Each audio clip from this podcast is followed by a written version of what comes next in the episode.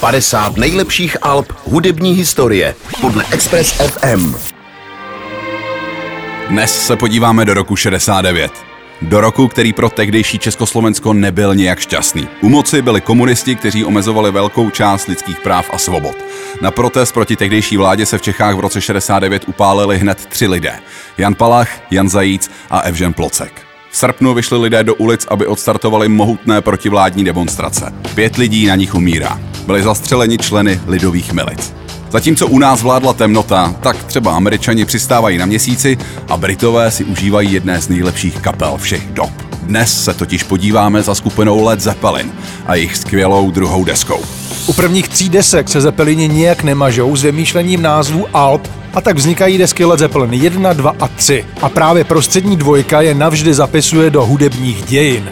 Jejich druhé album vychází v říjnu 1969, tedy jen 9 měsíců po jejich debitu.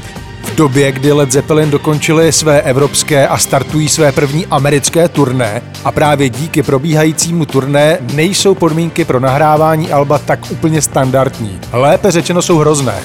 Prakticky každá píseň vznikla v jiném nahrávacím studiu. Něco se stihlo natočit ještě v Evropě a velká část vzniká ve studiích v USA a v Kanadě. Kvalita a vybavení studií se podstatným způsobem liší a samotné písně vznikají na koleně při přejezdech z jednoho koncertu na druhý. To ale celému albu dodává spontánnost a naléhavost, která se odráží ve zvuku všech nahrávek.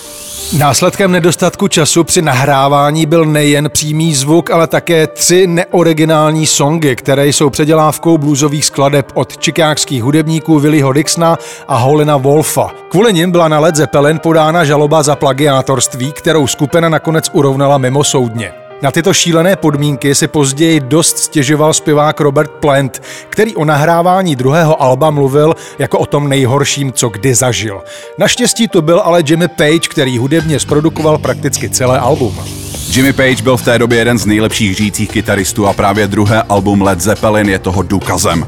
Songy jako Who the Love, The Lemon Song a Bring It Home založil na klasickém blues. Jen kytarové riffy jsou jednodušší a hlasitější a v písních vytvořil prostor pro instrumentální sóla. V lehčím a svěžím stylu jsou podané skladby Thank You a Ramble On. A zbylé čtyři songy jsou přímočarý a těžký rock, ve kterém se odráží pravidla klasického blues. Do toho texty od Roberta Plenta, ve kterých se střídala romantika i sexismus. Na jedné desce je tak píseň Thank You, která je milostným dopisem manželce Roberta Plenta a zároveň je tu i píseň Living Lovin' Mate, píseň o údajné fanince, kterou kapela potkala na americkém turné, nebo píseň Lemon Song, ve které Plant zpívá, že chce vymačkat svůj citron. Ano, tím citronem myslí svůj pohlavní úd. Led Zeppelin v čele s Jimmy Pagem a Robertem Plantem nastavili pravidla pro budoucí heavy metal a jejich druhé album je jednou z nejzásadnějších desek, která v tomto žánru vznikla. Spousty kapel se mnoho let snažili napodobit jejich rukopis, ale skoro nikdo nedosáhl jejich dynamiky. Druhé album Led Zeppelin proto nemůžeme na našem žebříčku vynechat. A v pořadí 50 nejlepších alb historie za Express FM ho stavíme na 40. místo.